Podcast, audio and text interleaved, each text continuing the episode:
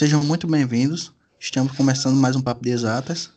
Meu nome é Vitor Alves e hoje nós estamos recebendo Douglas Galante, que é doutor em astronomia pela USP e hoje é pesquisador do Centro Nacional de Pesquisa em Energia e Materiais e do Laboratório Nacional de Luz Síncroton.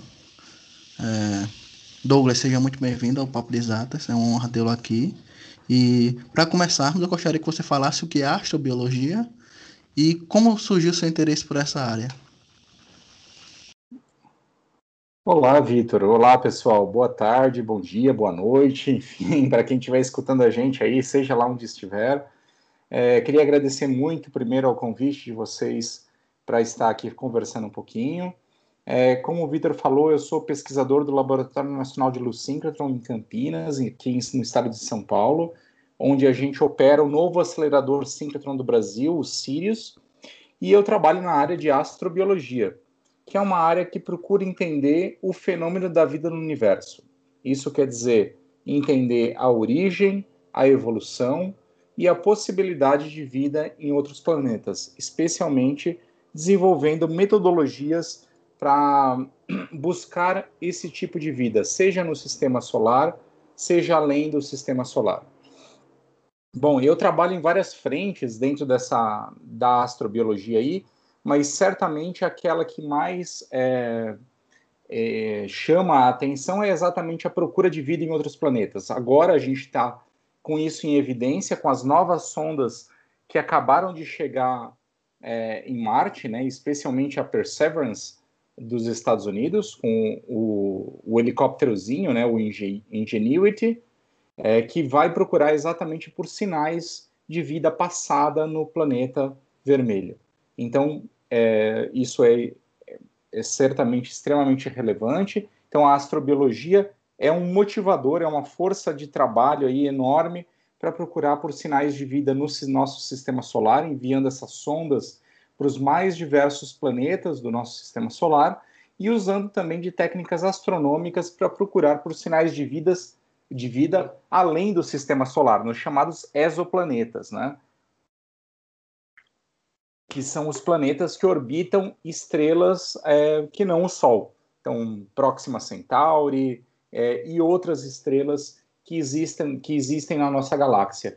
E hoje a gente sabe que praticamente todas as estrelas é, do no, da nossa galáxia e provavelmente do nosso universo, elas têm planetas ao seu redor. Então, a astrobiologia é um campo de pesquisa muito fértil. Existe uma possibilidade, é, existe um campo aí é, de estudo gigantesco para a gente procurar por outros sinais de vida. Talvez vida muito parecida com a nossa, talvez vida muito diferente da nossa. E isso está começando a ser é, perguntado descoberto agora, mas o que é mais importante de tudo é que a astrobiologia ela usa das ferramentas científicas é, e de todo o cabedal de conhecimento da, da academia para fazer essa pergunta de uma forma é, extremamente séria, que é diferente de outras áreas que fazem esse tipo de pergunta de uma maneira menos séria, como por exemplo a ufologia que não usa do conhecimento científico para se perguntar se existe vida fora da Terra. Então, a astrobiologia ela usa de todas as ferramentas para de fato tentar dizer se existe ou não existe vida no sistema solar ou fora do sistema solar, que tipo de vida que existe ali fora, desenvolvendo metodologias científicas para esse tipo de busca. É, muito obrigado, Douglas, pela resposta. É, só um, um, uma brecha aí que você falou sobre ufologia. A astrobiologia, de alguma forma, ela, ele vai contra a ufologia, essa coisa de aparecer é, OVNIs em forma redonda, ou, ou, dá algum respaldo, pelo menos pequeno, não sei. é uma boa pergunta, né? É, a astrobiologia, quando a gente fala em astrobiologia, e na maioria das pesquisas em astrobiologia, normalmente a gente está falando de procurar por é, formas de vida relativamente simples, no sentido que são micro-organismos. Então a gente pensa em procurar por vida em Marte ou vida nas luas geladas de Júpiter e de Saturno da forma microbiana. Então é normalmente esse tipo de vida que a gente está falando em procurar quando a gente fala de procurar por vida fora da Terra. Mas isso não exclui é, formas de vida mais complexas também, né? E existem, é, existem pesquisadores dentro da astrobiologia que fazem essa pergunta de uma forma séria. Existe o um programa chamado SET, Search for Extraterrestrial Intelligence, que desenvolve metodologias é, baseados em, baseado em radioastronomia e sinais de, de laser para procurar por sinais de comunicação extraterrestre inteligente. Então, isso existe dentro da astrobiologia também, mas, de novo, feito de uma forma séria, feito de uma forma que pode ser comprovada por outros pesquisadores, que é diferente do que a ufologia faz. Então, assim, é, a metodologia é muito diferente da ufologia, mas o tipo de pergunta de se estamos sozinhos no universo, nisso a gente compartilha as mesmas perguntas que a ufologia faz. Perfeito, Douglas. É, pelo que eu entendi, a astrobiologia é, fica meio com a interseção, ou é meio com a junção, quando você junta astronomia e biologia. Né? É, é, parecido ou estou falando besteira? é, não é só, né? A astrobiologia ela é um campo de pesquisa inter e multidisciplinar que procura entender o fenômeno da vida no universo e, e para tentar responder essas perguntas extremamente complicadas, como como a vida surgiu no nosso planeta, é, ela precisa de ferramentas de praticamente todas as áreas e todas as disciplinas, não só astrobiologia, é, desculpa, astronomia e, e, biologia, mas a gente precisa entender como que a química da origem da vida aconteceu, como que a geologia do planeta a, funcionava naquele momento, como era a hidrologia, a atmosfera do planeta. Então, ela necessita de uma série de disciplinas científicas e não apenas astronomia e biologia. Então, restringir apenas essas duas disciplinas é muito pouco. A gente se pauta muito, especialmente na área que eu trabalho, que é mais de ciências planetárias, se pauta muito na geologia e na geofísica para entender exatamente como os planetas eram é, bilhões de anos atrás, quando a vida surgiu. Então, é, não é bom restringir apenas a biologia e, astrono e a astronomia, não. Perfeito, Douglas. É, fala sobre sua formação, é, uma graduação que ouça naquele nosso episódio, que queira, que se interesse por sua área. Já existe curso de mestrado e doutorado em astrobiologia? É, ou ainda é algo meio que. Existe algum programa? Ou, e quais são os pré-requisitos para você começar a estudar? Algo que, pelo que você me falou, é tão complexo. Está certo. O, bom, não. Não existe ainda no Brasil nenhum programa de graduação ou pós-graduação específico em astrobiologia. Então, quem te, a minha formação, é, para quem tiver curiosidade, eu entrei na graduação em física na USP e depois eu, eu fiz a transferência interna para o curso chamado de Ciências Moleculares, que é um curso interdisciplinar que existe na própria Universidade de São Paulo. É, fiz a minha graduação inteira lá e depois eu fiz meu doutorado direto em astronomia na USP, já com um projeto em astrobiologia. Então, o que a gente recomenda para quem tem interesse em seguir na área de astrobiologia é escolher aquela carreira que você mais se identifica. Então, se você gosta mais de biologia, vá para um curso de biologia, faça uma excelente graduação, tenha uma formação sólida em biologia e na pós-graduação você escolha é, você escolha um projeto e um orientador que seja afeito a questões mais interdisciplinares da astrobiologia. Então, na biologia, a gente tem muitos alunos que trabalham com, por exemplo, microorganismos extremófilos.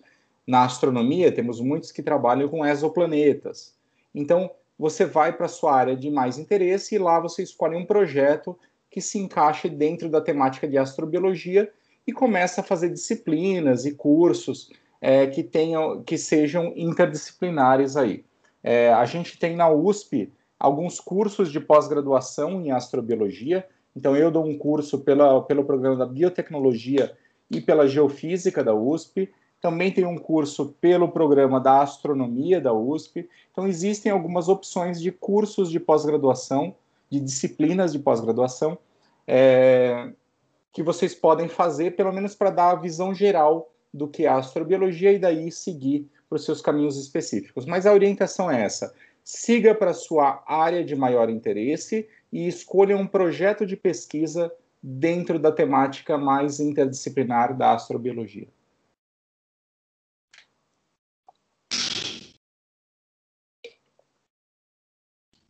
Perfeito, Douglas. É, é, falar informação, é, gostaria que você falasse um pouco também sobre o livro que você disponibilizou, disponibilizou, disponibilizou online, que é o Astrobiologia, uma ciência emergente. É, no, que, no que você quis focar nesse livro? Bom, é, esse livro ele é uma coletânea de artigos, na verdade, de vários pesquisadores brasileiros que trabalham com temas relacionados à astrobiologia e a gente tentou passar de, ser, de, uma, de uma forma cronológica desde a origem da vida, a sua evolução, distribuição, procura de vida no sistema solar, além do sistema solar e futuro da vida no nosso universo. Então a gente tentou passar por todos os temas principais da astrobiologia usando apenas pesquisadores brasileiros. Então é o primeiro livro de pesquisa, é o primeiro livro de astrobiologia escrito por pesquisadores brasileiros em nível de graduação, pré-graduação aí, que está disponível é, gratuitamente na internet, na, no site livro.astrobiobrasil.org. E ele está em processo de contínua evolução, né? Então a gente fez essa primeira edição, mas claro, a gente já está preparando uma segunda edição melhorada e revisada, e inclusive ele foi publicado pela editora da, da Livraria da Física, e agora ele, ele tem também a versão livro impresso. Perfeito, Douglas. É, agora vamos falar da Terra. É, já que a, gente, a, a, vida na Terra é algo muito com, complexo em si, né? Então, o que faz a Terra ser um planeta tão diferente e tão raro dentro do universo? No sentido de existir vida, de existir seres tão complexos como nós, por exemplo. Essa é uma pergunta difícil, a gente não sabe responder ainda. É, na verdade, é uma discussão que está acontecendo atualmente, é exatamente isso: se a Terra é realmente um planeta raro. Porque a gente está conhecendo novos exoplanetas é, todos os dias, né? Então, todos os dias estão sendo detectados novos planetas, a gente tem cerca de 4.500 planetas que já foram detectados, e o interessante é que vários deles tem condições é, até que similares ao do nosso próprio planeta, da própria Terra. Então, talvez a Terra não seja tão rara assim. A gente só não tenha planetas muito próximos da gente é, nas mesmas condições, mas talvez eles estejam aí afora. Então, é, isso depende da gente ter telescópios mais avançados, mais sensíveis, é, para detectar esses planetas, caracterizar esses planetas, e talvez a gente encontre muitas e muitas outras terras é, pela nossa galáxia. Então, eu não acredito que seja tão rara assim. É, mas o nosso planeta tem características muito especiais, né? A gente está na distância certa do nosso, da nossa estrela para garantir a temperatura adequada para manter água líquida na superfície, então para manter temperaturas adequadas para a vida como a gente conhece. A gente tem uma atmosfera que mantém um efeito estufa é, razoavelmente controlado. Claro que os humanos estão aí deturpando esse efeito estufa e causando aquecimento global, mas sem isso, o efeito estufa é razoavelmente controlado e mantém a temperatura do, do planeta bem estável e segura. A gente tem um campo geomagnético que protege a nossa atmosfera da degradação do vento solar e do impacto da radiação é, nos seres vivos a gente tem é, tectônica de placas. Então a gente, tem, a gente tem placas tectônicas que se movimentam e quando fazem isso elas carregam os continentes e reciclam a crosta atmosférica e com isso os gases da nossa própria atmosfera através do vulcanismo ativo. A gente tem uma lua grande, a nossa lua, ela garante a estabilidade orbital do nosso planeta. Então, é, a gente, isso faz com que as estações do ano do nosso planeta sejam bem preditíveis e bem regulares, e isso não é comum em muitos outros lugares. A gente tem no nosso sistema solar Júpiter, um planeta gigante que deflete é, cometas e asteroides que viriam a se chocar com o nosso planeta. Então a gente está relativamente protegido. Então a gente tem uma série de fatores que transformam a Terra num local seguro e aprazível para a vida. Né? Além de ter, claro, todo, aqui todos os constituintes necessários para a vida: ter água líquida, ter hidro, hidrocarbonetos, açúcares, lipídios, aminoácidos, enfim, todo o material básico necessário para a origem da vida 4 bilhões de anos atrás. Então, isso a gente está ainda descobrindo se é de fato uma questão de raridade ou se está presente em vários lugares do universo. Pelo que a gente tem aprendido de estudar os exoplanetas, parece que é uma coisa relativamente comum. Então, talvez a gente encontre sim outras terras no, na nossa galáxia. Continuando, você tem um projeto sobre habitabilidade em Marte. Né? O, e Marte sempre foi um foco da humanidade, assim, né? estudar o planeta vermelho. O que, sobre o que é o seu projeto e quais os resultados até agora? Bom, o, o, meu projeto, eu tenho alguns projetos aí. Eu tive um projeto do Instituto Serra Pilheira e agora tenho uns projetos em andamento com FAPESP, CNPq. Tem sempre sido de estudar é, ambientes do nosso planeta que são similares a Marte. Marte é um ambiente sui generis aqui no, no sistema solar, né? É muito especial porque no passado Marte teve condições é, muito parecidas com a Terra.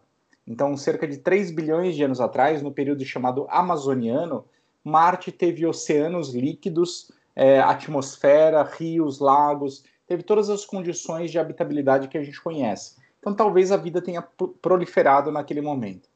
É, por isso, é, o meu grupo vem estudando alguns ambientes extremos do nosso planeta, a Antártica, o Atacama, os, a, regiões hipersalinas é, do Rio de Janeiro, regiões ferríferas de Minas Gerais, é, para encontrar micro-organismos extremófilos e entender como eles seriam capazes de responder a condições marcianas. Então, isso a gente já vem fazendo há vários anos, é, e a gente tem encontrado uma série de micro-organismos é, capazes de lidar com o estresse das condições marcianas, inclusive no próprio Brasil.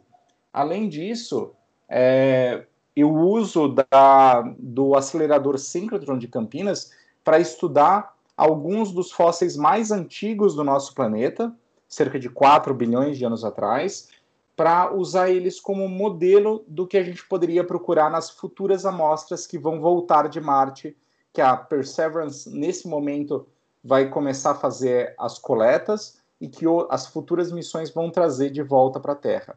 Então, a gente vem desenvolvendo as metodologias para estudar essas amostras, uma vez que a gente tenha elas aqui na Terra.